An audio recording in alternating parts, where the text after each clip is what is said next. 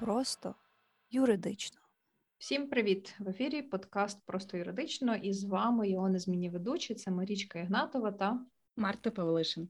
Сьогодні у нас 39-й е, випуск, до якого ми щось дуже довго йшли. Але цьому насправді є ряд причин. Е, ми взяли нових двох чудових е, людей в нашу команду. Ми дуже зосередилися на розвитку саме нашого телеграм-каналу, але про подкасти ми теж не забуваємо, тому е, будемо продовжувати записуватись. І сьогодні ми будемо говорити про українську мову, а саме в контексті юридичному. Е, будемо розглядати е, про те, говорити про те, як історично, які історично-юридичні документи забороняли українську мову, якимось чином її е, утісняли, обмежували, і що ми пройшли в контексті е, захисту української мови, до яких документів, яка ситуація зараз, для того, щоб е, українську мову знову популяризувати, робити її більш поширеною, і щоб е, те, що написано в статті 10 Конституції України, е, про те, що єдиною державною мовою в Україні є українська, щоб воно не тільки було на папері, але й було на практиці в житті, і бажано, щоб це було прямо у всіх сферах нашого життя. Е, Та зараз, поки я ще передам слово Марті, я скажу, що та е, ні цей епізод, ні подкаст загалом не є юридичною консультацією. Тому, якщо у вас є якийсь запит, будь ласка, звертайтесь або до нас, або до інших кваліфікованих юристів. А ми для вас записуємось виключно з освітньою метою, щоб ви трошки краще розуміли права та обов'язки і взагалі розумілись в праві, як такому. Добре, все, Марта, е, передаю тобі мікрофон. А я, до речі, вже скучила за записом. А, mm-hmm. От так що та а, так що мені зараз знаєш так дуже приємно вертатися. Це як їзда на велосипеді. Я сподіваюся, ти ніколи знаєш, не забуваєш, як ти їздив на велосипеді. Я сподіваюся, yeah. я не забула, як писати подкаст. Так, воно От. так спочатку трошки незвично, але потім вкатуєшся і все от.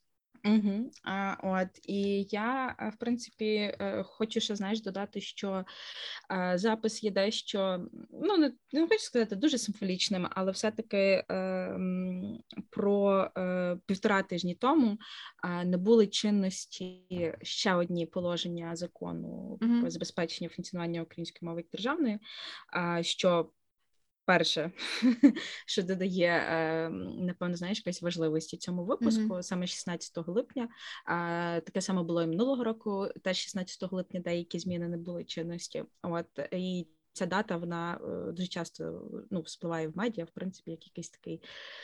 Е, день, коли багато хто рефлексує про те, що відбулося за цей період часу, за ці три mm-hmm. роки, е, це перше. А друге, це те, що ем, тема української мови вона особливо гостро стоїть зараз, з 24 лютого.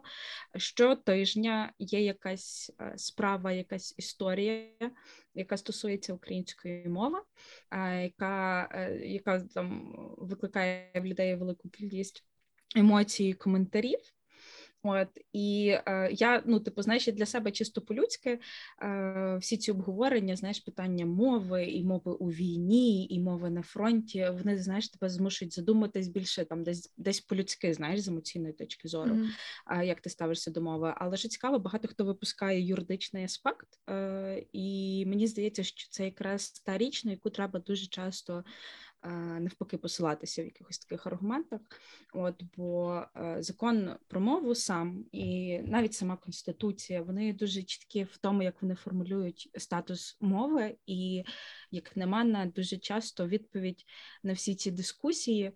Можна знайти просто напряму в законі, особливо знаєш, не вдаючись до якихось е, коментарів і емоцій, не зовсім пов'язаних з юридичним якимось mm-hmm. аспектом.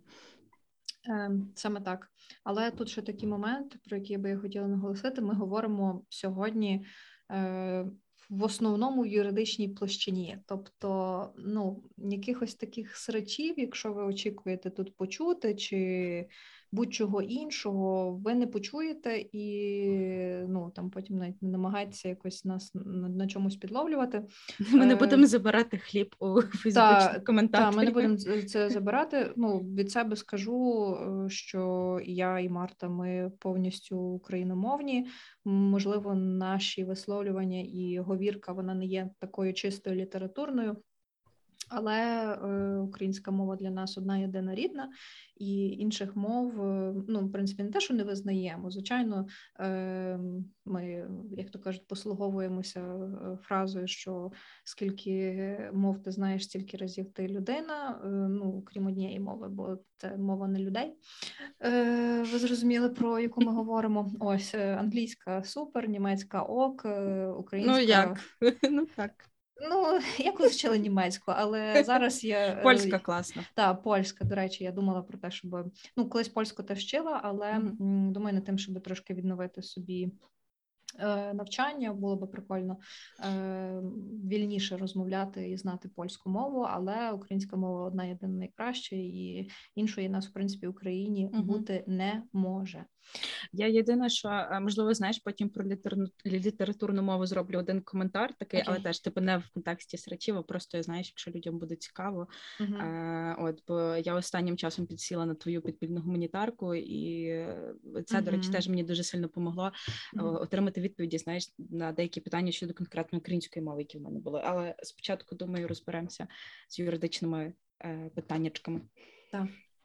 Окей, добре. Ем, Давайте тоді купнемо трохи історію. Тут нам далеко ходити не треба. Якщо ви загуглите е, лінгвоцит української мови, то в Вікіпедії є просто прекрасна стаття, хронологія з, зі збором всіх е, нормативно-правових документів е, стосовно заборони обмеження української мови. Лінгвоцит, в принципі, воно так і означає, що це є цілеспрямовані заборони та утиски української мови з метою її знищення і асиміляції України під е, в Україні під владами різних держав. Ну, ми знаємо з історії, що Україна.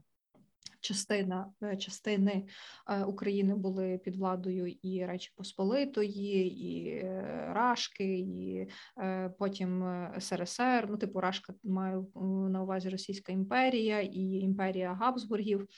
Ну і це все відповідно впливало на як і на формування мови, так і е, створювало чимало обмежень е, для її розвитку. Е, Якщо подивитися в цій статті, то Взагалі, вперше, коли була така юридично значима спроба е, обмеження, це ще був 1627 рік, якась там е, російська залупа е, наказала спалити в державі всі примірники надруковану в Україні учительського Євангелія. Е, ну, бо тому що він там думав, що це якась єресь і так далі. і так далі. Тобто ми собі приблизно е, розуміємо, 1627 це майже 400 років тому.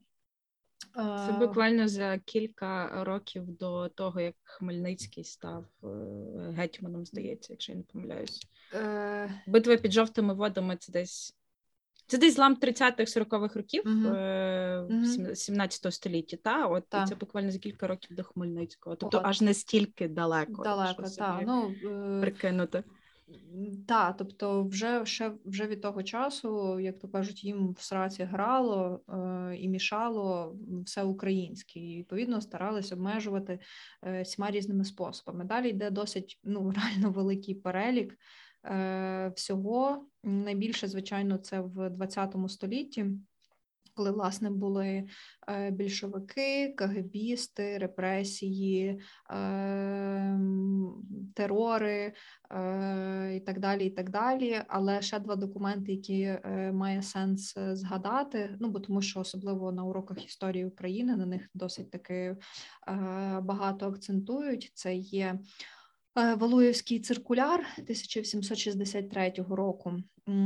Це це в контексті того, що е, заборонявся друк україномовної, духовної, популярної освітньої літератури.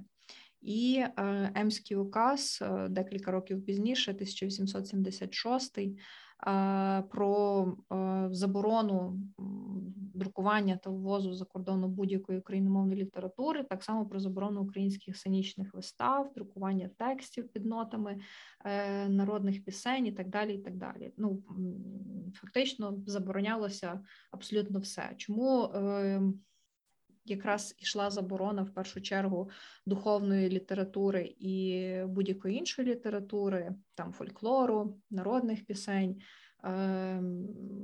художніх е, творів а тому, що якраз за допомогою цього е, формувалася і розвивалася українська ідентичність, і відповідно багато митців того часу е, вони таким чином допомагали передавати цю ідентичність. Е, і тут, якщо розібратися і послухати тих, хто говорить, що блін, ну українська література, і взагалі вона якась така вся сумна, журбинка, така піду поплачу. Ну бляха-муха, ви би краще позакривались і спробували розібратися, чому саме так було. Тому що реально людям було складно жити в той час. Українцям завжди було складно, і вони завжди боролися. І фактично маємо то саме зараз, просто в сучасних умовах.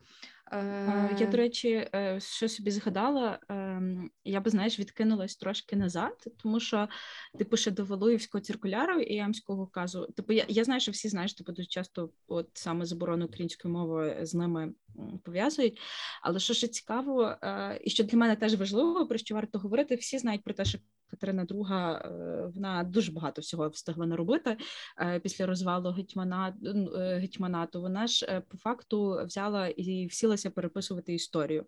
Mm. А що вона, що Петро І, до речі, так само вони ж поспалювали велику кількість ем, в принципі літописів і історичної літератури, і почали її переписувати mm. під переписувати, викривляти. І фактично От. то саме Рашка робить зараз на тимчасово окупованих територіях територіях, тобто той самий Маріуполь, е, де вони масово е, спалюють е, книжки Історія України, mm-hmm. книжки з української мови, змушують вчителів ну відповідно переходити на російську мову, викладати Навіть, здається, за та програмою ось цією російською. Ось я собі знаю, що згадала, що Катерина вона типу не просто знищувала десь там культуру та і історію. Вона так само була е, проводила жахливу політику русифікації. Mm-hmm. Тобто, це так само було тотальне зросійщення українців, е, ну малоросів, так званих, як тоді було популярно говорити все там 18-19 століття на українців. І тими малоросами. І от вони просто і в неї от була суцільна політика зросійщення, тобто зросійщення е, народу. І е, важливо, знаєш, десь десь так само теж відрефлексувати, що а, типу зросійщення, знаєш, воно не відбулося так. Типу, що от е, там прийшов радянський союз, і частина території mm-hmm. зросійщилась. Це насправді був такий тривалий е, процес, який е, триває там більше 300 років, і е, він такий був дуже послідовний. І ясно, що наслідок. Е, за 300 років просто колосальний, той, який mm-hmm. ми маємо зараз, і він починався ще дуже давно. А, от, і, А нам, знаєш, це треба взяти і його е, розгребти і подолати в доволі короткий період часу, що як мені ну, здається, якщо взяти в перспективі 300 років, е, ми доволі добре з цим справляємося, якщо mm-hmm. так порівняти в історичному аспекті. Mm-hmm. Але просто ще з Катерини другої, типу, як навіть не з Катерини, ще навіть з самого з Петра І, як довго це все відбувалося? Mm-hmm. Так. Ну, типу, послідовно і послідовно так само і в контексті всіх тих подальших управителів, які мінялись в тій самій рашці. Ну але з іншої сторони, е, якщо взяти е, захід України, то там в 20 столітті нам тут теж насправді не було солодко, тому що з іншої сторони це е, в деякій мірі можна сказати було полячення мови, румунізація мови. До прикладу, операція операція Вісла, е, де е, фактично було розселення і асиміляція е, частини українців з етнічних українських земель між поляками в західній Польщі для того, щоб прискорити їхнє ополячення, так би мовити. Це ж так, це ж також свого роду ем, викорінення е, мови і е, завдання е, знищити і забути свою самоідентичність як українця. А, Так, і те, що, наприклад, е, відбувається е, в тому ж таки Закарпатті, десь в прикордонних містах і селах, так само велика кількість.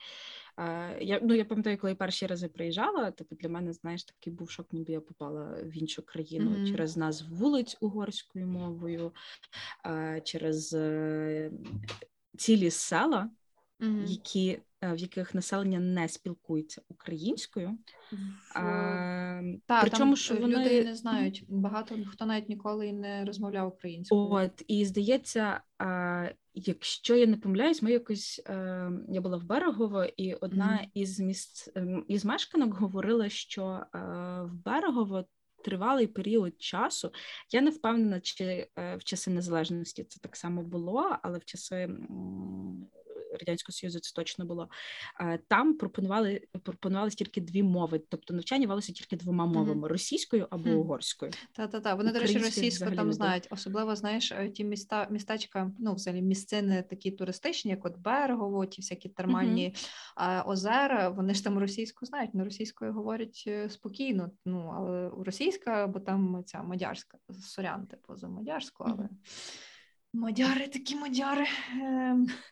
От е, тому так, ну воно так досить цікаво і дивно. Знаєш, в тих куточках е, всюди є своя інша мова. Хоча з іншої сторони, може і не дивно. Знаєш, мені здається, чим ближче десь до кордону з іншою країною, тим mm-hmm. все ж таки більше десь шансів оцієї якраз регіональної мови, е, що це якби громадяни України, та але вони mm-hmm. ну спокійно володіють е, іншою мовою, і вона ну і вважають її для себе рідною. Також з, з, з тими регіональними мовами у нас теж були ну і досі ще деколи виникають е, чималі проблеми. Е, чому? Тому що приймалось відповідне законодавство за часів Яника. Е, Закон Ківалова Колеснічанка. Так. Е, що цікаво, що Ківалов, якщо я не помиляюсь, по сьогоднішній день, як там ректор чи президент, та, та, та, правильно називається, знаю, та, Юрки в Одеської, Одеської угу. Юрки. Угу. І це просто ну, тобто людина, яка ем, типу писала закон про ну, просувала закон, який е, типу мав підірвати усі е, підвалини конституційного ладу в Україні, е, пробуває е, очолює один із е, вищих юридичних закладів в Україні. Типу, як це можливо зараз? Я не знаю. Але є. Так, такий трохи офтоп. Мені здається, що просто зараз стільки е, неналежних людей на належних посадах, точніше на е, важливих посадах, угу. що тут треба реально закочувати рукави і сідати послідовно, планомірно це все чистити, вичищати. Да. Тому ну як то кажуть, час прийде. А, вот. Час прийде саджати будемо. Я не пам'ятаю, хто це казав. Прийде весна, будемо саджати. Ти Зеленський казав. Ну, во. Так. Прийшов час. О, вот. Е, ну, Напевно, що нас зараз найбільше буде цікавити наше ближнє минуле. Mm-hmm. Це вже власне період, коли Україна відновила незалежність в 91-му році. Ем, тоді перший такий, напевно, значущий документ це було ратифікація Україною ем, Європейської хартії регіональних мов або мов меншин. Ем, ну і відповідно прийняла відповідний закон про ратифікацію цієї європейської хартії регіональних мов або мов меншин. Як виявляється, в Україні насправді є досить багато національних меншин, які мають свою мову: це білоруська, болгарська, гагаузька, грецька, єврейська, кримсько-татарська, е, молдавська, німецька, польська, російська, румунська, словацька та угорська. Одним словом, реально багато. Ну і відповідно ем, за зобов'язаннями Україна мала би якимось чином підтримувати ці національні меншини, е, не е, заперечувати і не протистояти е, їхньому праву. Все ж таки спілкуватися використовувати мову нацменшин. Але з приходом партії регіонів до влади і цих цих, цих, цих всіх е, канітель е, почалися дуже цікаві речі власне відбуватися з українською мовою та регіональною мовою. Е, спочатку був проект закону України про мову про мови України. Ну, взагалі, назва закону проекту цього просто капець про мови України в Україні. Ну є одна мова стаття конституції 10 про те, що е, єдиною державною мовою в Україні є е, українська мова. Говорити про ще якісь інші мови. Ну тут знову ж таки треба розуміти контекст. Але в 2010 році був зареєстрований цей законопроект. Звичайно, він отримав величезний е, шквал критики, і в результаті його просто зняли. Е, і, Але, як то кажуть, е, недовго тішилися, тому що появився інший, не менш скандальний закон про засади державної мовної політики. Власне, цей е, закон. Я пам'ятаю, що так. мені здається, що десь ем, це був здається 2012 рік. Так. І якраз десь тоді ем, теж був дуже великий майдан. Ем, правда, не на самому майдані mm-hmm. незалежності, здається, під Верховною Радою зібрали е, під Верховною Радою mm-hmm. зібралась дуже велика кількість е, людей. Насправді не даремно, тому що цей закон він е, дуже сильно розширював сферу застосування цих регіональних мов порівняно із ем, цією із європейською хартією. Тобто він mm-hmm. надавав набагато більше прав.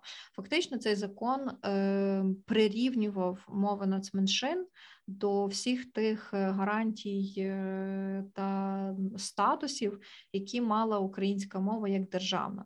Ем, і в чому фішка? Законом декларувалося, що якщо кількість осіб, носіїв регіональної мови, що проживають на території адміністративної е, одиниці, ну там місто чи чи область становить 10 і більше відсотків чисельності населення, то для цього регіональній мові на цій території вводиться дуже великий ряд преференцій. Тобто вона використовується а, абсолютно угу. всюди, практично і освіта, держслужба, наука, а культура. мене питання. А є, от, типу, там йде мова саме про регіональну мову, е, чи про типу регіональну мову нацменшин? Як вони це формулювали? Типу, 10%. Ем, Типу, а, ну от я зараз скажу про це. Uh-huh. Там ж е, штука мала бути в тому, що це мали би бути прям е, ну, носії, прям представники цієї нацменшини. Не uh-huh. будь-хто, знаєш. ну Це в там... Хартії, типу, чи чи ні, ні, це вже в законі. законі. Ага. Це в Хартії там чітко, що це є представники, які конкретно є з цієї uh-huh. нацменшини, і от вони, якщо їх там 10% більше, вони собі можуть її використовувати, має ряд преференцій. А тут. Мова йшла загалом 10% е, ти, і більше просто носіїв мови. Ну тому відповідно ясно, що там схід України, південь, дуже багато російськомовних, е, і і неважливо, чи вони представники нацменшини, чи не представники нацменшини. Е, Якщо їх там 10% більше розмовляє, значить вводиться цілий ряд преференцій, от знову ж таки на рівні з українською. І е, тоді цей е, закон був підтриманий партією регіонів та комуністичною партією. Ну, типу, ясно, що він пройшов, тому що тоді партія регіонів така мала більшість в парламенті, Яник президент. Е, компартія існувала, тому звичайно, що це було цікаво підтримати. Знову ж таки, був дуже великий спротив, і так як ти влучно підняла питання про те, що е, закон побудований фактично на підміні понять, тому що е, він наділяв статус регіональної мови невластивими ознаками.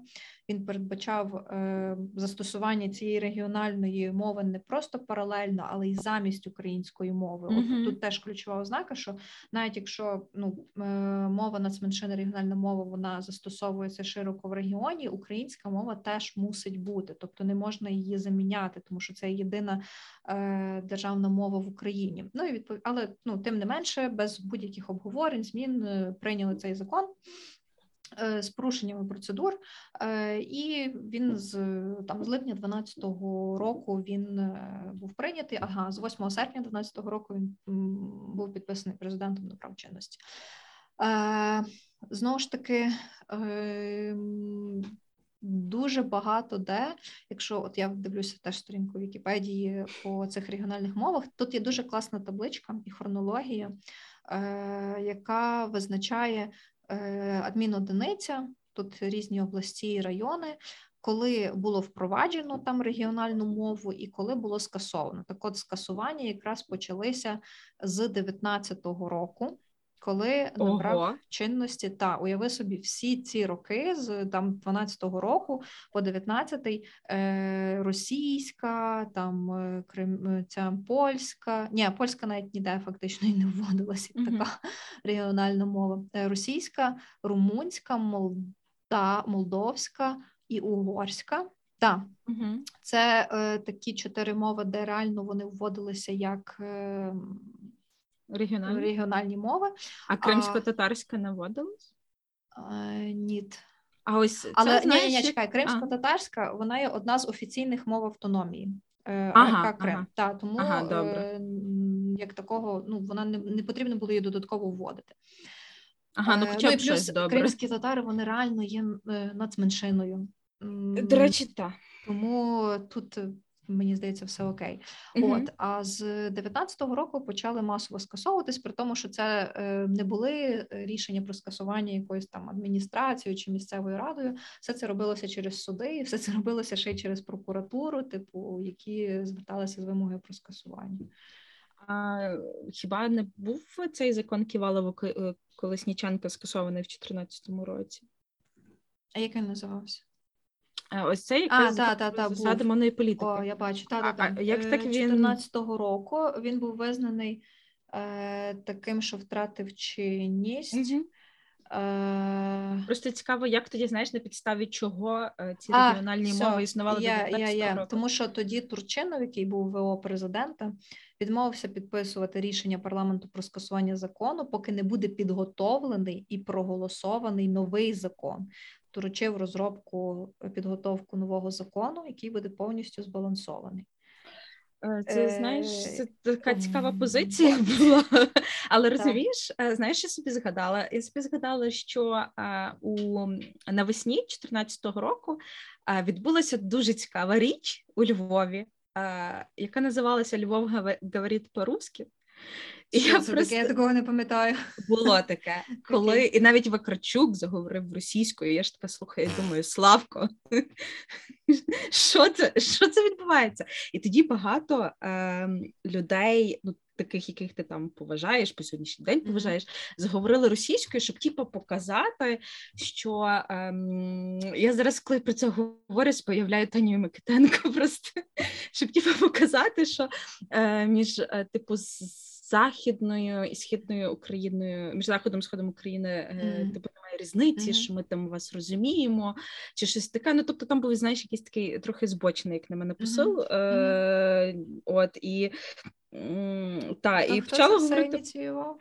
Я чесно е, зараз загуглю, але я там було багато Я вже теж наших гуглю. е, ось в цій акції. Е, і м, це, е, ну, це, знаєш, такий осад лишило. Ти зараз на це дивишся і думаєш, е, ну, ну на хіба? О, Мгм. навіть Та, 27 лютого ТСН, та По-русски заговорил даже мер Львова. Вибачте. Флешмоб толерантності, щоб припинити спекуляцію щодо е, е, мовної теми. Ось так, типу, пише ТСН в цій статті, і я просто собі це згадала, і я думаю. Наскільки навіть е, десь ми, е, люди, які українською мовою володіють з дитинства, були незрілі в 2014 році в питанні мови. Угу. Наскільки ми не розуміли, що е, мова е, це теж інструмент е, ворожнечі, і треба так. займати іншу тут позицію. Ось тому я не здивована, що Турчинов відмовився е, його підписувати і став е, в таку позу. Бо як на мене, бо мені здається, що на той момент е, Украї... ну, типу, політична воля була така, щоб нікого не драконити. Е, Знаєш, можливо, вони боялися, що ще кілька територій там скажуть, що давайте нам референдум, якщо ми будемо дуже жорстокі, типу, ну не дуже жорстокі, знаєш, дуже категоричні е, в питанні мови. Ось і я десь, типу, ну я не то, що розумію логіку, типу, але ну я зараз розумію, що ця логіка взагалі була нелогічна, вона була відсутня е, в 2014 році. Але я десь розумію причини, чому і була та акція, і, і чому Турчинов таке зробив. Мгм. Ну, от так, от я читаю е, цю колонку ТСН і з, з посиланням на той день, що там Львов говорить по-русски, там пише, що е, якщо перекласти українською, що е, цитую, вчора українці доказали, що для них мовне питання не головне. Вони розділяють е, вон, а Ну, Це просто розумієш, ти це читаєш зараз, та, і ти і от А- наскільки е, наскільки просто А людей, о, все, я, я зрозуміла, я зрозуміла, що там далі мається на увазі. А, а, роз'єднують людей політики, яким чомусь вигідна ворожнеча між е, заходом та сходом. І це формулювання так попахує насправді е, псошкою. російськими та, російськими Та, псо, та, та, та. попахує. І Боже, я Андрій зараз- Іванович, то я не думала, що ви на таке поведетесь. Але ладно. Чесно, я, я майже забула про це, а потім е, Мгм. хтось це відкопав, і е, десь теж в період е, повномасштабного вторгнення, початку повномасштабного вторгнення, хтось це відкопав і Мгм. почав цим притикати людям, е, які брали участь Тому в цьому. участь. От так, Так. треба думати, що ти робиш і що ти говориш. Так, і знаєш, і я така це все. Я ж пам'ятаю, що навіть коли я була мала, е, мені ні, чекай, е, мені було тоді 16 років. І я ще з татом сперечалася, і я казала, що типу, це напевно де- десь в цьому є логіка, тато, як ти не розумієш, а тато. Бляха, Марта, слухай завжди тато, тато фігні не скаже. Тато зразу тоді казав, що це неправильно, це є неправильна позиція.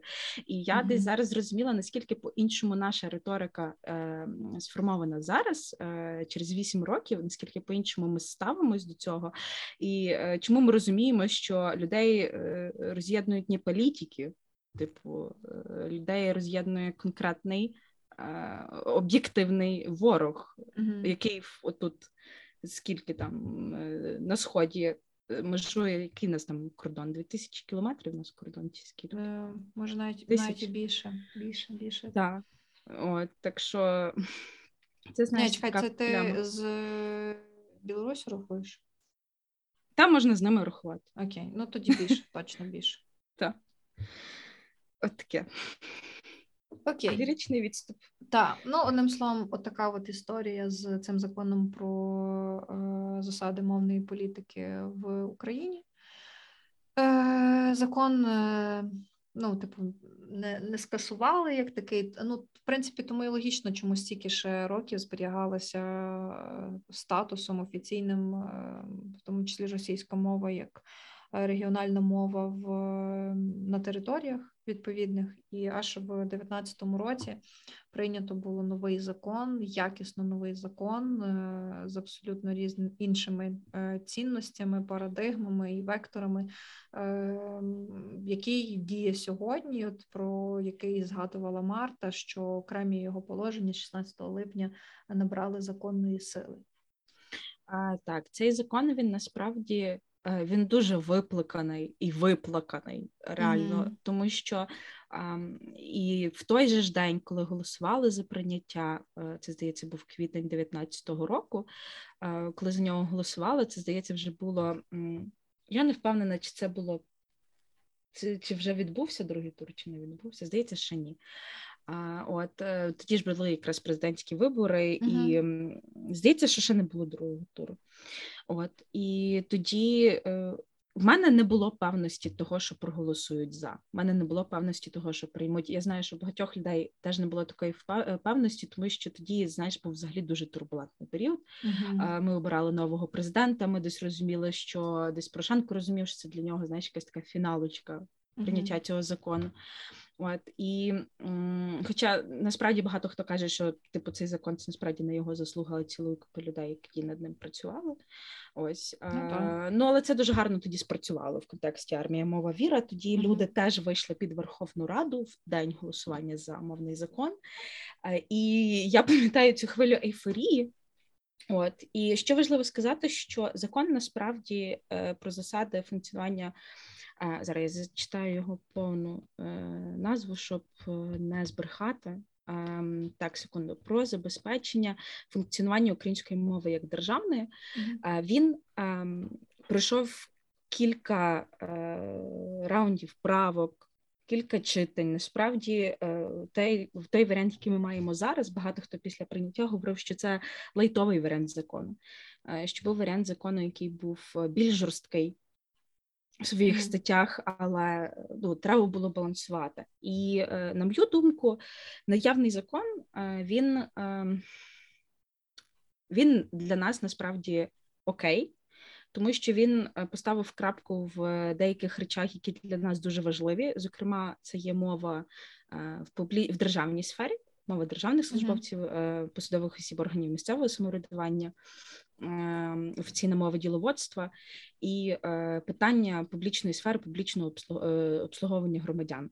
Е, Ось і і що ще важливо, що закон е, підійшов доволі розумно до того, як на мене, аж занадто він дав занадто е, великий е, період часу для людей, щоб адаптуватися. Там були терміни і в два роки, і в три роки, і в два з половиною роки щодо різних статей. Там навіть досі можна, здається, з статті 25, якщо гортати закон, там на кожну із статей вказано, що така от стаття набирає чинності з такого то моменту, крім там якихось положень. Мгм. Так, дійсно, є тут От. 60 місяців, Мгм. там 3 роки і, і, і більше.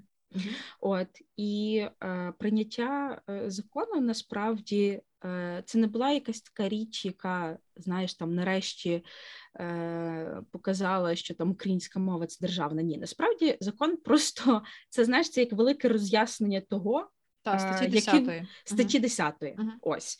Е, Бо стаття 10 вона дуже лаконічна і вона чітко пише, що е, українською е, що державною мовою в Україні є українська мова, тільки українська мова, і пише про те, що типу, що Україна гарантує, я не пам'ятаю як дослівно, але типу Україна гарантує там забезпечення розвитку. Всебічний розвиток і Е, функціонування української мови у всіх сферах суспільного життя на всій території України. От і е, я не пам'ятаю, чи вона згадує стаття 10 про мову е, нацменшин.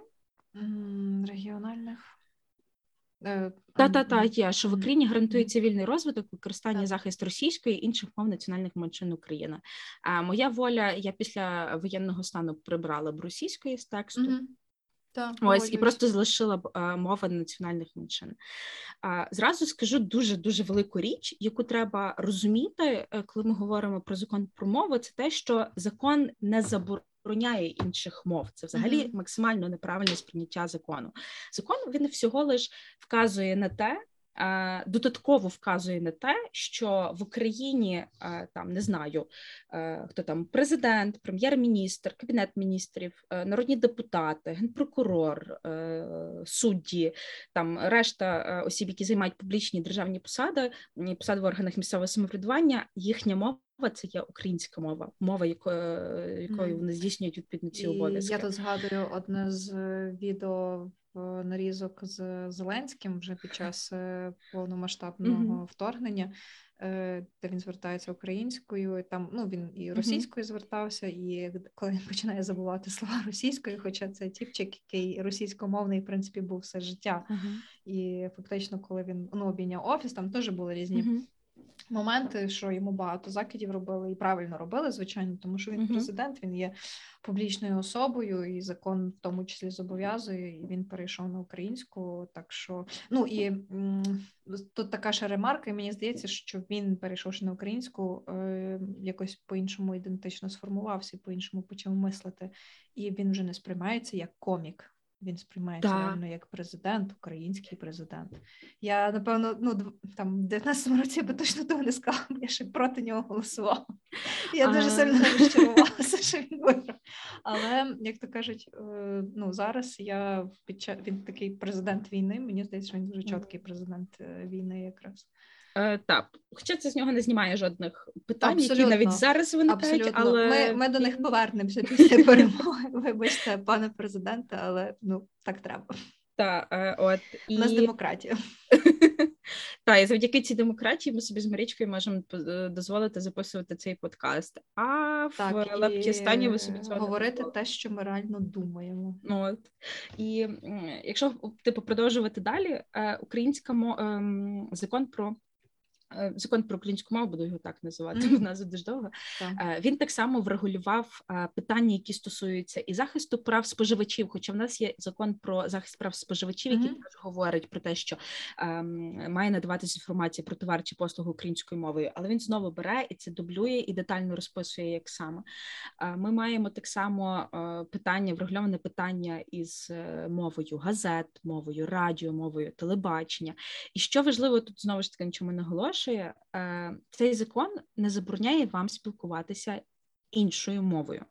Він не забороняє вам здобувати освіту іншою мовою, в тому числі, тому що е, Тут е, ви стосовно освіти е, уточнення, е, тому що е, ну особливо зараз йде така мова, що е, російськомовні школи і класи в принципі в Україні не мають бути. Ну там на території Львівської області так само, але думаю, що і інші області також це підтримують. Тут освіта мається на увазі приватна чи все ж таки комунальна державна?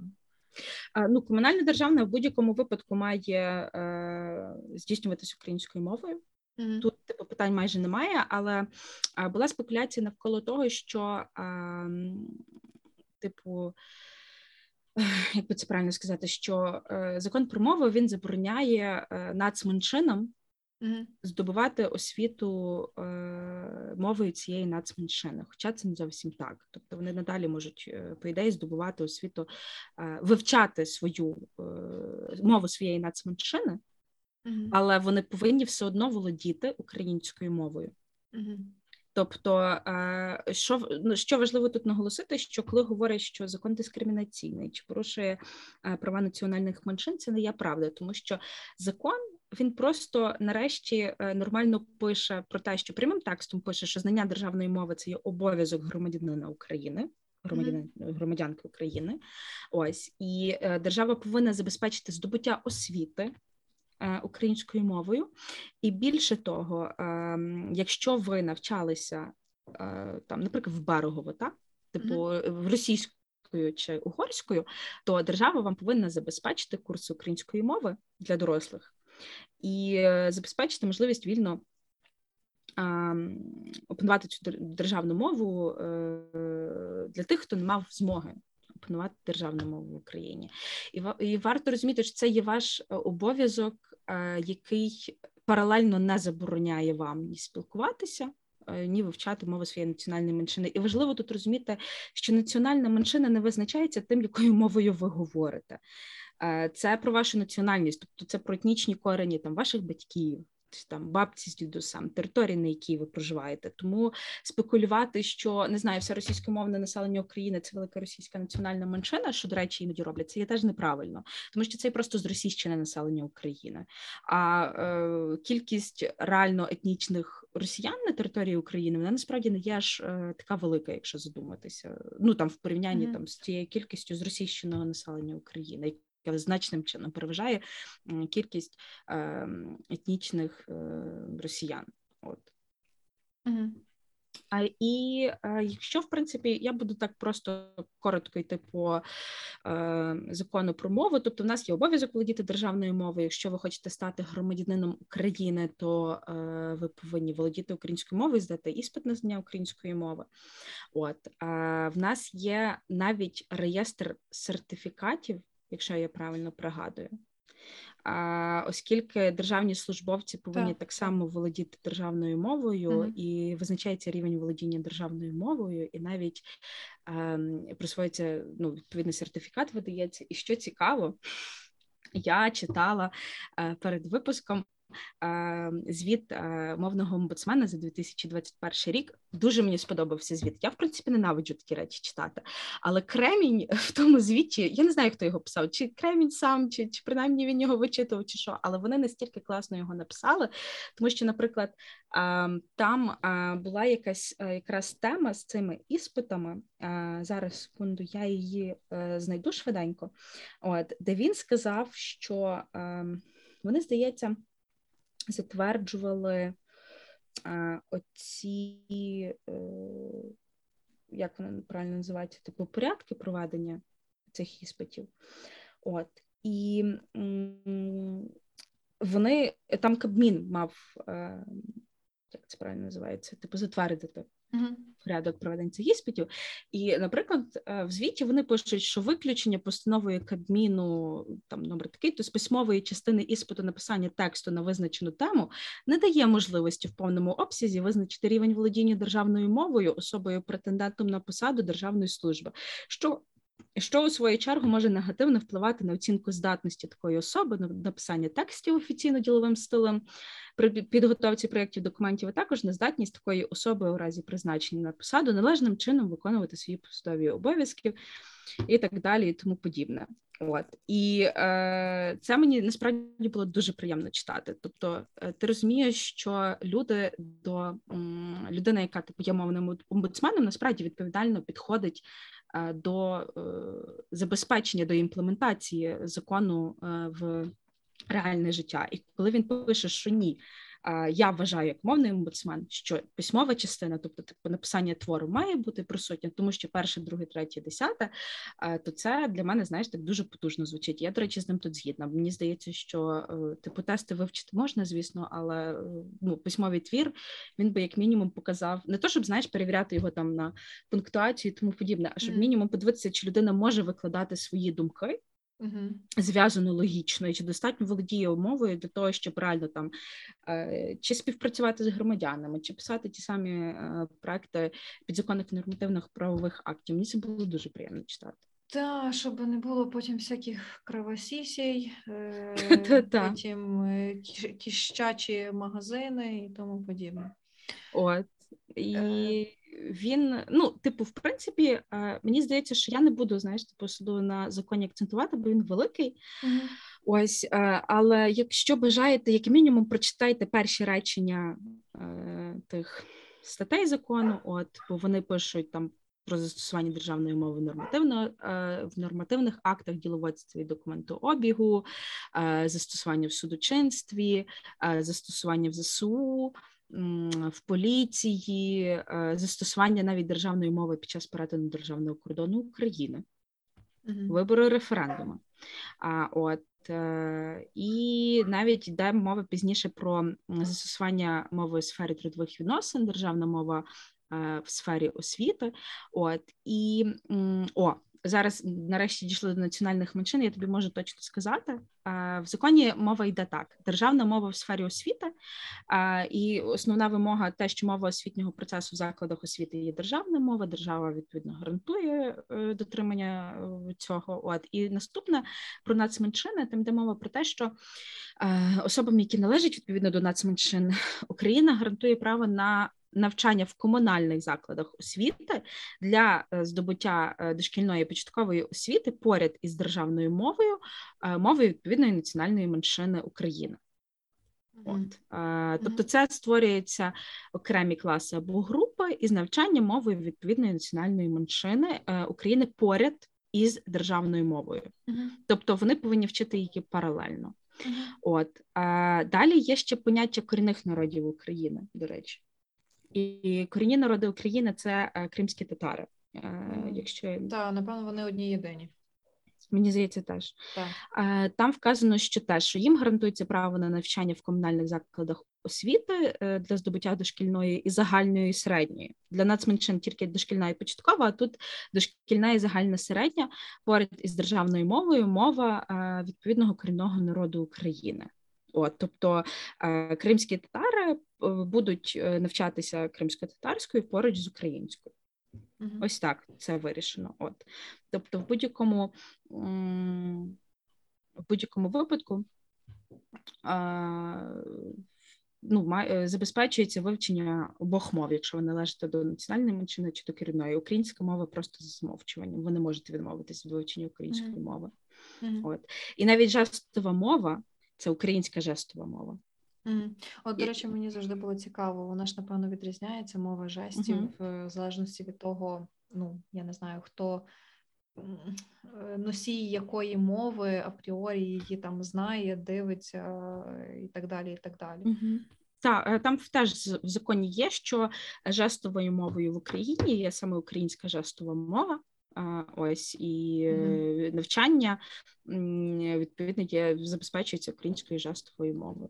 От і е, там далі йде великий перелік статей. Там йде мова і про науку, і навіть про технічну і проектну документацію. Але думаю, найбільше, що нас цікавить, це е, змі, реклама, радіо, телебачення, сфера обслуговування та і культура. Mm-hmm. От. А, так, Я, якщо буду дуже багато говорити, ти мене перебивай. Бо це просто я сиділа. Ні, типу, ага. насправді насправді все окей. Я думаю, що ми загалом можемо просто охарактеризувати, що угу.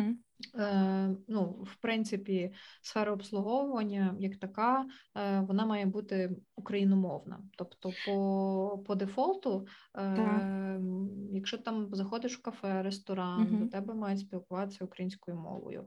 Меню має бути українською, українською мовою. мовою. Е, Оці тепер додатки, різні менюшки, які ти скануєш, uh-huh. інтерфейс має бути українською мовою. Е, але якщо особа, умовно кажучи, не розуміє uh-huh. і просить до неї говорити іншою мовою, то тоді на прохання такої особи е, представник сфери обслуговування має перейти, якщо я не помиляюся. Хіба якщо він я тобі знає? зараз я Чи тобі ні? зараз зачитаю, тому Окей. що це дуже цікаве формулювання, і я для себе його тлумачу, типу, по по одному. Я тобі зараз Мгм. зачитаю, що от стаття 30, е, я зараз одразу перейду і скажу це якраз про державну мову в сфері обслуговування споживачів, яка набирає чинності через 18 місяців дня набрання чинності цим законом. Тобто вона набирала чинності у 2020 році, е, ні, не у 2000, 2000 та 2021 в січні, Мгм. якщо я не помиляюсь, десь в тому районі. От і там е, сказано, що там мовою обслуговування споживачів є державна мова. Е, відповідно, типу, бізнес повинен забезпечити зі своєї сторони, щоб була державна мова е, як мова обслуговування, навчити персонал, там е, не знаю, менюшки туди-сюди. І тепер є частина третя, і там що про що йде мова, і це дуже цікаво написано. І я дуже дякую людям, які за це писали, тому що мені це подобається. На прохання клієнта його персональне обслуговування може здійснюватися також іншою мовою, прийнятною для сторін. Тобто, ага. на твоє прохання можуть як перейти, так і не перейти, тому що Мгм. мова має бути прийнятна для сторін. І я це тлумачу наступним чином: що коли до тебе коли ти обслуговуєш людину, і людина тобі каже: а, типу, прийдіть на російську, то якщо для тебе це неприйнятно, ти можеш сказати, ні, я не перейду, можемо з вами далі спілкуватися українською або англійською, або я там не знаю, можу покликати е, іншого офіціанта, який вас може обслуговувати там ще якоюсь мовою. Але типу на російською, якщо вона для тебе неприйнятна, ти можеш не переходити, і ти не будеш порушувати при цьому закон. Мгм. Тому що це, типу, не там не прописано того, що типу, це твій обов'язок перейти на мову клієнта. І я е, дивилася, чи дивилася, чи читала, не пригадаю, де, е, де була дуже гарно сформульована думка е, таким чином, що за законом виходить, обслуговуючи, ну, скажімо так, типу, люди, які працюють в сфері обслуговування, не зобов'язані знати інших мов, окрім української. Хіба що це знаєш там, ну, наприклад, вимога роботодавця, та типу, щоб ти там володів іншою додатковою мовою, Мгм. там е, як мінімум англійською, та типу, Мгм. чи е, щоб обслуговувати іноземців. Ось, але в принципі е, немає мови за законом в людей, які працюють в сфері обслуговування, володіти іншою мовою ніж українська. І те, що офіціант не буде з тобою спілкуватися російською мовою. Це е, не є якась підстава Порушенням чи скарга. Мгм. та чи це не є порушенням, тому що людина не зобов'язана її знати. Людина навпаки зобов'язана знати українську мову. І порушенням в даному випадку буде, коли офіціант до тебе буде говорити російською, і на твої прохання перейти на українську переходити не буде. Те, як це сталося недавно, е, сплило, виплило, що в Харкові в закладі, я забула, як називається заклад, Мгм. обслуговувати українською, і адміністратори, коли коментували цей випадок, виявилось їх було кілька. Потім ну, в коментарях, здається, в Google е, залишили в Google картах, якщо я не помиляюся. Виявилося, що адміністрація не бачить в цьому нічого такого. Вони сказали, типу, що це політика. А, це політика типу... роз'єднує людей. Так, і я така це читаю, типу, добрий день. Привіт, 2014 рік. Так, типу, а штраф вам не муляє, в принципі? Типу, вам так ок? Ну, слухайте, от буквально теж недавно у Львові мережа ювелірних салонів Золотий вік так ну, відмовили дівчині у працевлаштуванні, тому що вона відмовилася російською, ну, типу, на роботі спілкуватися. І вони, типу, сказали, що вони теж ні в чому в цьому не бачать, типу, вони заохочують своїх працівників розмовляти різними мовами. Хай заохочують е, дуже добре, але це не є підстава, е, типу, для відмови в прийнятті на ну, роботу. Ну, звичайно, я маю надію, що дівчина буде це ескалювати, і що це приверне увагу як і мовного омбудсмена, так і державної інспекції з питань праці. От і це бо вже ж якийсь хлопець, якого відмовили наймати в ІТ фірму через те, та, що та, він та, відмовився російською спілкуватися. Е, Так, там рекрутери йому писали російською, він сказав, що у них в компанії спілкування там виключно російською. І він такий, от факт. Типу, ну це на LinkedIn все рознесло. про це і Доу писав, е, але я правда не знаю, чим воно закінчилося. Ну, типу, коротше, захейтили нормально. Е, цю конторку. Там вони потім навіть давали коментар, вибачалися, але тут, власне, цікаво в контексті юридичної відповідальності, чи вони понесли якусь відповідальність. Ну, от, наприклад, що стосується трудових відносин, закон так само пише, що тебе не можуть змусити. Типу, виконувати свої обов'язки е, при виконанні своїх обов'язків, е, використовувати іншу мову ніж державну, але mm-hmm. є виняток це обслуговування споживачів інших клієнтів, які є іноземцями чи особами без громадянства, uh-huh. на хвилиночку, іноземцями чи особами без громадянства. Тобто, коли е, перед тобою стоїть громадянин України, який тобі каже, а а можна, пожалуйста, на русском, uh-huh. взагалі, типу, без тих. Без докорів сумління можеш сказати можна ні. Mm-hmm. От просто тому, що ну бо е, Закон чітко пише: якщо це іноземець чи особа без громадянства, тільки тоді ти можеш е, тебе можуть змусити перейти на іншу мову. Це раз. А друга це є. Створення юридичних, технічних, інформаційно-рекламних текстів та інших повідомлень і документів, адресатами яких є іноземці чи особи без громадянства або юридичні особи, органи постові особи іноземних держав, міжнародних організацій. Ось mm-hmm. знову ж таки, якщо ти громадянин України, знати українську мову, це і твій обов'язок. Це є в законі е, про забезпечення функціонування української мови як державної. Це mm-hmm. раз. І е, ніхто не зобов'язаний з тобою спілкуватися іншою мовою.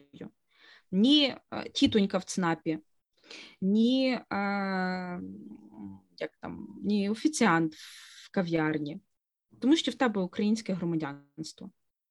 От. Mm-hmm. І е, людина, яка відмовиться з тобою спілкуватися іншою мовою, ніж українська, якщо ти теж громадянин України, нічого тут не порушить. Ось, тому що він теж буде користуватися своїми е, правами в даному випадку. Е, Так, до речі, якщо так прогортати закон, ми дуже рекомендуємо всім, хто слухає цей подкаст. Якщо не слухає, то в принципі е, почитати і ознайомитися з його положеннями, тому що. Е, насправді тут реально практично на кожну сферу суспільного життя е, розписано конкретні вимоги, правила, що стосуються української мови, і я впевнена, що навіть у вас після прослуховування цього епізоду залишаться якісь відкриті питання. Тут е, запрошуємо вас писати нам ці питання в mm-hmm. телеграмі, і ми будемо старатися давати вам роз'яснення. Але та закон потрібно прочитати, ознайомитися і знати. Ну бо знову ж таки е, це ваші права та обов'язки в контексті самої мови. І не е, спекулювати, мені ще здається. Так, і не спекулювати, звичайно. Так, типу читати текст, mm-hmm. тому що е, знаєш, дуже часто люб, люди люблять казати, ви порушуєте мої конституційні права, туди-сюди, mm-hmm. так називай це право, яке я порушую. Так, ну, я нічого не порушую. Дійсно, так. От. І так. Ем, там ще є цікаво, напевно, варто згадати про електронну комерцію і про вебсайти. Ну, типу, про рекламу про радіо телебачення, в принципі, згадувати не буду, бо це і так ясно. У нас є квоти. Мгм. А, ось і це насправді е, річ, про яку треба дуже довго розказувати. Можливо, про це треба буде записати окремий Мгм. епізод. А, Що цікаво, е, теж є норма про книговидавництво. Наскільки я знаю, там близько 50% ем, Мгм. Матеріалів, які видає видавництво, вони повинні бути українською. І щодо вебсайтів і електронної комерції, тут важливо дати розуміння всім, що байдуже, чи є у вас вебсайт, чи ви сторінка в інстаграмі, е, чи я не знаю там. Ну, одним словом, неважливо від формату, якщо ви задіяні в електронній комерції, ви зобов'язані обслуговувати клієнтів державною мовою. Ви зобов'язані це робити українською. Жодних описів товару е, іншою мовою, ніж українською, жодних цін е, і е, там не знаю, спілкування в Діректі з тими з, з клієнтами іншої мови, ніж українська. Ви зобов'язані це робити українською мовою. Насправді це було ще в законі про захист прав споживачів. Зараз це є в законі про забезпечення е, про, в законі про українську мову. Ось е, ви зобов'язані це робити державною мовою, і е, жодних виправдань наразі вже зараз ну типу для вас не існує. Тому що якщо ви будете відмовлятися це робити, до вас прийдуть представники омбудсмена, і ви будете мати штраф, тому що здається, з липня. Зараз я гляну. Вони мають право точно з 2022 року. Так, з 16 липня 2022 року представники уповноваженого за місцем вчинення відповідних адміністративних порушень, у то- тобто, в тому числі е, у регіонах України, складатимуть протоколи про адміністративні правопорушення в частині застосування державної мови. Ось тому не будете дотримуватись вимог закону, будете платити штраф, і це в тому числі означає, що ваші веб-сторінки повинні відкриватися в першу чергу українською мовою, а вже потім будь-якою іншою Так. людина може на неї перейти. І для мене було дуже велике розчарування, коли я зайшла 18 липня. Я не знаю, можна називати чи не можна називати, куди я зайшла. Я, я, до речі, не знаю. То, типу, ти можеш сказати? Я не думаю. Ну, одним словом, а, є ось цей відомий Едем Резорт у Львові. І коли я заходила на його сторінку 18 липня, вона мені відкрилася російською мовою. І я зараз роблю те саме, Давай, я теж і мені, відкрива... е, і мені відкривається а, вебсайт російською мовою. Типу, суто edemresort.com, не Booking. Е, ні, не Booking, та. Мені edemresort.com. теж відкрився. І пишеш іру. А, тому, будь ласка, шановний Едем Резорт, якщо хтось з нас вас це слухає, або люди, не знаю, які там часто бувають. А, тому що я, ну, типу, в принципі, знаю, але типу, не, не горю бажанням зараз туди їхати. А, скажіть їм, що вони вже скільки днів, як зараз 27 липня, а, 16 липня не було, вже 11 днів, як порушують закон про мову. Та, а вони можуть навіть і ну не те, що не знати, а просто ну не підтримувати цей сайт, шариш. Тобто він як е, був там створений зроблений, навіть не знаю, чи в них збронюються номери прямо через е, сайт. Тут якщо зайти Ну, бронювання. е, дивись, тут є, е, та, тут є готель, В- е, Okay, ну, типу, є якесь бронювання. Є та є бронювання. Але, може- до речі, коли я е, клікнула забронювати номер, то зразу інтерфейс українською відкрився. Тому це видно тільки homepage треба поміняти. та, хай поміняють homepage, тому що це чесно, е, це Зрада. просто ганьба. От. Е, І це просто знаєш, це як е, так само це от питання з сьогодні. Подруга е, моя вернулася на тривалий період часу, пробувала в Іспанії, і, Мгм. і вона недавно вернулася і каже: сьогодні вернулася, каже, зайшла в сільпо, а там половина товару російською мовою. Угу. Типу, що це таке? Ну, куди там маркування. це. Ось е, я на цьому дуже сильно не буду е, заглиблюватися, але тема маркування, до речі, теж піднята е, мовним омбудсменом була, де він писав свої рекомендації щодо того, яке це маркування має бути, яке маркування можна вважати таким, що не ніби не, не порушує.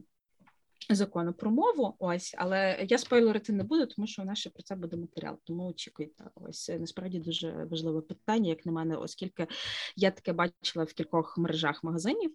Ось і е, мені це типу особливо неприємно. Мгм. Ну, і неприємно, і незаконно, і взагалі. Е, Мгм. да. Ну, От. штрафи, ти- ну, я би не сказала, що штрафи прям супер великі, але якщо б так нахапати собі декілька таких порушень, то Мгм. сума пристойно досить вийде. І знаєш, е, ну, є така дуже хороша фраза, і мені здається, вона практично до всіх застосована, що е, людині легше і простіше вмерти, ніж попрощатися зі своїми грошима. Так. От і е, як на мене, що ще важливо розуміти, типу, знаєш, в контексті закону про е, мову, це е, мовний омбудсмен насправді. Е, Мені чисто здається, що за всі ці три роки е, про нього насправді доволі мало говорять. Але це, якщо розібратися в тексті закону, то в частині, де йде мова про захист української мови, забезпеч... е, навіть е, забезпечення стандартів української мови, вони здійснюються Нацкомісією, а саме захист державної мови він покладений на уповноваженого із захисту державної мови. Тобто він не просто мовний омбудсмен, який захищає ваші права, він безпосередньо відповідальний за захист державної мови. І е, якщо зайти на вебсайт омбудсмена, е, в нього дуже гарна головна сторінка, тому що перше, що ви бачите, це як опанувати мову, стоп лінгвоцид і повідомлення про порушення. Чітко І це- зрозуміло. Все найважливіше, знаєш. Все найважливіше. Так, ось і це дуже зручно, тому що е, ви повідомили про порушення, ви зайшли на сайт мовного омбудсмена, е, ви одразу собі перейшли і знаєте, як повідомити про порушення. Мгм. Ось і дуже важливо, щоб люди використовували ось цю свою можливість подати скаргу мовному омбудсмену, тому що це є ваше право, тому що ця людина, в принципі, функціонує в Україні для того, щоб забезпечити ваше право на е, державну мову, на українську мову, і його треба активно використовувати, тому що в тому ж таки річному звіті, що мені особливо неприємно, тому що я бачу велику кількість е, порушень. Я бачила, я просто е, після прийняття закону про мову я певний період часу жила в Києві. І я дуже часто в мене була принципова позиція не ходити в заклади, які не обслуговують мгм, українською мовою, які не мають меню українською мовою. І е, я, до речі, була права, коли я не ходила в ці заклади, тому що ці заклади після того дуже сильно зашкварились. А один з цих закладів, один із своїх перших постів. Е, Написав цей заклад хлібний. Ну, типа Я е, тільки про нього подумала, боже, ти читаєш просто так. В них ще було кілька закладів, які називалися в Києві. В принципі, є заклади, які називаються Райська птиця. Там здається теж власник, е, той, що власник хлібного. Заклад Жизнь замечательных людей. Я така ну, думаю, ну типу, ну come on, люди, типу, та куди я попала? Ось, але я їх завжди оминала. Знаєш, це була моя принципова позиція. Я так пасивно боролася. той, той самий хлібний потім ще, ще зашкварився і на інших штуках, типу але знаєш- Мгм. Але знаєш, найцікавіше, що люди продовжували в хлібний ходити, коли він в одному із своїх перших постів в інстаграмі Мгм. закинув пост, де написав: Всім привіт, я український хліб, і мені без разниці, на якому язикі ви говорите. І я така це читаю і думаю: та йди ти, будь ласка, йди. Мгм. Ну просто ну, я, я просто, ну ти знаєш, в мене таке от в голові було. І е, я знаю, що в мене навіть здається, мої одногрупники писали скарги на хлібний. Мгм. Я не знаю, чи це спрацювало чи ні, але типу цей заклик зробив собі репутацію. Але просто щоб ви собі розуміли, за звітний період, тобто з 2021 рік, уповноважений за, було забезпечено представництво інтересів уповноваженого секретаря, секретаріату уповноваженого лише у шести адміністративних справах. От Мгм. а, а, це, Це ем, фактично ніщо. це фактично ніщо. Ось, але це здається. А... Так, е, це а ні, стоп. Це є ті, що були проти уповноваженого. Я перепрошую. Так, то А, не ой. то не ті, що були уповноваженим. Ось, а от зараз не можу знайти кількість, скільки було опрацьовано кількість скарг, але з того, що я пам'ятаю, їх було на е... так, моніторинг та державний контроль із застосування державної мови. Упродовж звітного періоду здійснили всього лише 22 моніторинги Мгм. що ну це доволі мало. Типу А, 22 ну, типу, моніторинги да, за 2000, 2021 рік. А тепер е, дивимось. А, а вони опрацювали 2019 офіційних інтернет-сторінок органів державної влади, до речі. Мгм. От а, в- з 533 із них за зверненням громадян. Угу. От так. А далі, а, до речі, за результатом моніторингу інтернет-сторінок встановлено 432 порушення. От. Ем, Далі ем, уповноважений здійснив 162 заходи державного контролю за застосуванням ем, державної мови. Там частина перша статті 53 закону. Цікаво, що це за частина перша статті 53. Я сподіваюся, те, що стосується а, скарг. О, так, з метою захисту державної мови від публічного приниження чи зневажання, від навмисного спотворення е, в офіційних документах і текстах, зокрема, навмисного застосування із порушенням стандартів е, державної мови. Ось він здійснив. Ну, це доволі, ну, це доволі окей, як на мене. Угу. Ось. І я от просто не можу знайти, е, знаєш, е, типу скарги, скільки було скарг опрацьовано. От, ну, якщо знайду, то можливо десь додам. О, опрацювання повідомлень про порушення. У 2021 році на адресу повноваженого надійшло 3574 звернення громадян з усіх регіонів України. Найбільше повідомлень було з Києва. Угу. 557. Я вважаю, що половина з них була нахлєбний. Це навіть так звучить нахлєбний, якось так. А Харківська нахлєбник, так. Харківська 339, Одеська 157, Дніпропетровська 135, Запорізька 94, Донецька 87, Київська 82. Ну, варто розуміти, що в нас тепер розрізняють місто Київ і Київську область. І е, Луганська 80. Найменше, ну, в нас найбільш чиста мова, напевно, в Чернівцях, бо всього лише 7, е, Рівне 6, Франківськ 5 і Тернопіль 5. Ось е, у, Львівськ, у Львівській області 49, до речі. Ну, це не так, як в Києві, але от. Це, це за 21 рік? Це з 21 рік. Окей. От. Ну, Так що, ну, можна сказати, що доволі багато, не вважаю, 3 тисячі звернень, це по 100 звернень на день приходило. Так, От. в середньому. Ну, знову ж таки, там деякі там, напевно, підтвердились, деякі не підтвердилися, тому тут Так. е, треба дивитися в контексті Ось так що, випадку. Так що, до речі, це працює. От, Так, е, я от теж хотіла це сказати, що е, знаєш, м, воно показує якийсь певний результат і ефективність, тому і тим більше, коли люди мгм. побачать, що є результат від їхніх звернень, що дійсно там Мгм. оштрафують порушника чи винесуть якийсь інший припис, попередження, то в них буде більше ну, мотивації писати ще і притягати до відповідальності. Ну, тобто, ні, я не веду не говорю в контексті якогось такого карального елементу. Але в тому контексті, що е, знову ж таки зросте довіра до державних органів, до державних структур, тому що вони побачать результат роботи омбудсмена і е, зрозуміють все ж таки важливість і необхідність української мови в цих сферах життя. А, так, Е, до речі, е, знаєш, от я зараз хочу зрозуміти, як багато з яких сфер це стосувалося.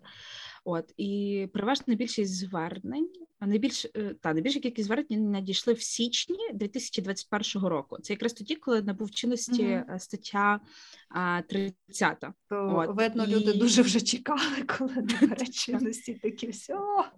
Е, та найбільш масовими були повідомлення щодо відсутності української версії сайтів інтернет-магазинів та вебсайтів, через які- з які здійснюється обслуговування е, споживачів. Зага е, та е, 1044 було. От е, 858 безпосередньо під час обслуговування. Е, Мгм. І, до речі, що цікаво, 157 звернень стосувалися порушення законодавства у сфері освіти. В Києві, Мгм. до речі, найбільше було в Києві, в Одесі і в Харкові. Мгм. Ну, то там, типу, я собі згадую в Києві той випадок цією вчителькою, яка цей російською говорила і принижувала дітей, які говорили, що вони не розуміють. І вона, ну, коротше, Так. що, до речі, роботи в омбудсмена є умовного. І що цікаво, в своєму звіті він так само питав, наприклад, писав, наприклад, таку цікаву річ, ем, що здається, комісії е, цій комісії стандартів не вистачає е, кадрів. Що, будь ласка, збільшіть е, кадри. От, е, бо це не відповідає обсягу роботи, які вони мають робити. Ну тобто, мені доволі сподобався звіт, тому що в ньому він пише про те, які рекомендації були прийняті, які не були прийняті. І мені сподобалось те, як він а, сказав, а, е, щоб міністерство економіки йшло а, е, далеко зі своїми тими всілякими. Зауваженнями і проблемами, тому що він, типу, їм сказав, він же ж так само перевіряє Типу, щоб е, типу технічні технічні документи теж відповідали е, дійсно. Ну, типу, в технічних документах документах теж була українська мова. Ось і е, типу він там запропонував рекомендації щодо того, як там треба поміняти текст в технічних документах, і Мінекономіки йому сказали, що вони ці пункти не можуть виконати у зв'язку з тим, що вони суперечать статтям е, угоди про асоціацію між Україною і ЄС. Uh-huh. От і він так цікаво пише, і мені я це зачитаю, мені так було блін просто. Він пише, що на думку Мінекономіки, внесення рекомендованих уповноваженим і захисту державної мови змін до технічних регламентів, і він так бере в лапки демонстративно, mm-hmm. створюватиме технічні бар'єри в торгівлі відповідною продукцією, негативно впливатиме на торгівлю та поглиблення відносин з ЄС. І тут він далі пише: однак, уважно вивчивши положення статей 56 та 58 угоди про асоціацію, а слід зазначити наступне, що положення вище зазначених статей угоди не забороняють вносити зміни до національного законодавства поготів щодо захисту державної мови. Рекомендації уповноваженого спрямовані виключно на подолання сегрегаційного становища державної мови в зазначених нормативних актах, оскільки частина скарг, які надходять від громадян України, стосується саме цього питання. Тому є недопустимим посилання на те, що державна мова може стати технічним бар'єром у торгівлі відповідною продукцією, негативно впливатиме на торгівлю та поглиблення відносин з ЄС. Рекомендації, подані у минулорічному звіті, спрямовані виключно до подолання дискримінаційних дискримінаційних норм у законодавстві по відношенню до державної мови. Мені ж плескати хочеться. Гарно. просто. І ще дуже гарне слово поготів. Так, от тобто, ну, типу, людина працює Людина займається тим, чим треба. Тому ви теж працюєте і забезпечите мовного омбудсмена роботою для того, щоб він ходив і потім штрафи виписував всім тим, хто не дотримується закону. А коли відкриються нові вакансії в його офіс, то подавайтесь, е, зможете на прямо на публічній службі робити це спільно з ним. Так, я би ем, подалась. Е, ні, мені більше подобається скарги писати. Це ну. прям моя стихія, тому, але то вже інша е, зовсім тема. Окей, добренько. Я пропоную нам на цьому завершувати е, для того, щоб дати поле для self-education, для самонавчання mm-hmm. нашим слухачам, щоб вони могли піти почитати закон, е, спробувати розібратися. Якщо якісь питання, то ви пишіть нам. Ми будемо давати вже на письмовому форматі роз'яснення в нашому телеграм-каналі. Та дякуємо вам, що ви дослухали, послухали цей епізод. Надіємося, що для вас він був корисним та цікавим. Трошки краще зрозуміли, яка все ж таки ситуація з мовним законодавством у нас зараз в Україні і чому так все відбувається. Е, та Марта, теж нагадає, де нас можна шукати, слухати? Е, Так, нас можна шукати, слухати е, на Чекай, на Spotify нас нема. Ні, треба розібратися з ним. Я колись там регалася, але чомусь наш подкаст не підтягує. А мені здається, що типу там функціонал для України ще не працює. чогось. Та він не так. працює вже, напевно, років два. Тобто, але mm. я ж там зареєструвала. Ну, тобто, коротше, типу, там підтягнулась. Та, розберемося. Можете слухати нас на Кастбоксі, в Google подкастах, в Apple подкастах, на SoundCloud, а так само на платформі NV Подкасти. Mm-hmm. А так само в нас є інстаграм і телеграм. В телеграмі ми насправді пишемо зараз дуже багато прикольних постів, як і апдейтимо вас по цікавих е, новинах, які зараз відбуваються. Вони відбуваються зараз дуже швидко останнім часом. Mm-hmm. Так само і пишемо дуже багато цікавих е, лонгрідів е, про те. Як нам тлумачити, що означає ті чи інші речі, юридичні речі. Ось і в інстаграмі оперативно ми вас інформуємо про те, що цікавого вийшло в нашому е, телеграм-каналі. Ось е, ще в нас був колись Patreon. Але Ні, ми, ми, ми в процесі нього, зараз. ми та. його не робимо зараз, та так що е, ми так в процесі відходу від патрону, тому що він не дуже нас е, підтримав. Е, Та, спочатку період. повноштабного вторгнення. Ось і до речі, я згадала, що я хотіла сказати з літературною мовою. Якщо вам буде цікаво, послухайте твою підпільну гуманітарку. Там є цікавий е, випуск про е, суржик і про регіональні мови. Чому це цікаво? Тому що мені здається, що це так само знаєш, десь допоможе собі розкласти е, в голові е, питання державна мова і тому подібне, тому що Українська літературна мова, якою ми послуговуємося, це і мова загального порозуміння, і ця мова загального порозуміння вона в принципі існує всюди. Та Е, тобто в будь-якій країні є якась мова, на якій ви всі разом маєте зійтися, які вам дають державні е, послуги, і тому подібне. Але так само не забувайте того, що не знаю, ви там десь з Надніпрядщини, чи з Полісся, чи з Поділля, і у вас є свої е, прикольні. Штуки притаманні виключно вашій регіональній мові, і що важливо, закон про державну мову він не забороняє цих так само е, ну регіональних мов в плані е, регіональних діалектів. Мгм. Ось він не забороняє їхнє використання. Ви цим теж можете цілком спокійно послуговуватися. Ось а українська літературна мова це є мова загального порозуміння. От і там є дуже цікавий випуск про це, і мені здається, що е, буде доволі цікаво в принципі послухати. Так само, як буде коротше, одним словом, просто зайдіть на е, канал Твоя підпільна гуманітарка. Я потім попрошу, щоб вони мені заплатили гроші за рекламу. Та-та. Але Ми це добре задонатимо на ЗСУ, або одразу хай туди кидають. Так, ви одразу хай туди кидають. Ну це насправді е, реально добровільна рекомендація, тому що е, це, якщо ми задовільнили якусь е, вашу юридичну потребу в цьому розумінні, то вони е, задовільняють якісь ваші гуманітарні потреби в розумінні мови. От. Це такий щирий рекомендаціон. Так, тому е, та, але і нас не забувайте слухати. Знову ж таки, у нас там вже багато випусків, вже аж 39, тому welcome. Добренько. Ще раз дякуємо всім за увагу. Бажаємо вам е, гарного дня, вечора чи, чи ранку. От, і ми вже почуємось з вами в наступних випусках. Всім па-па. Всім па-па-па-па.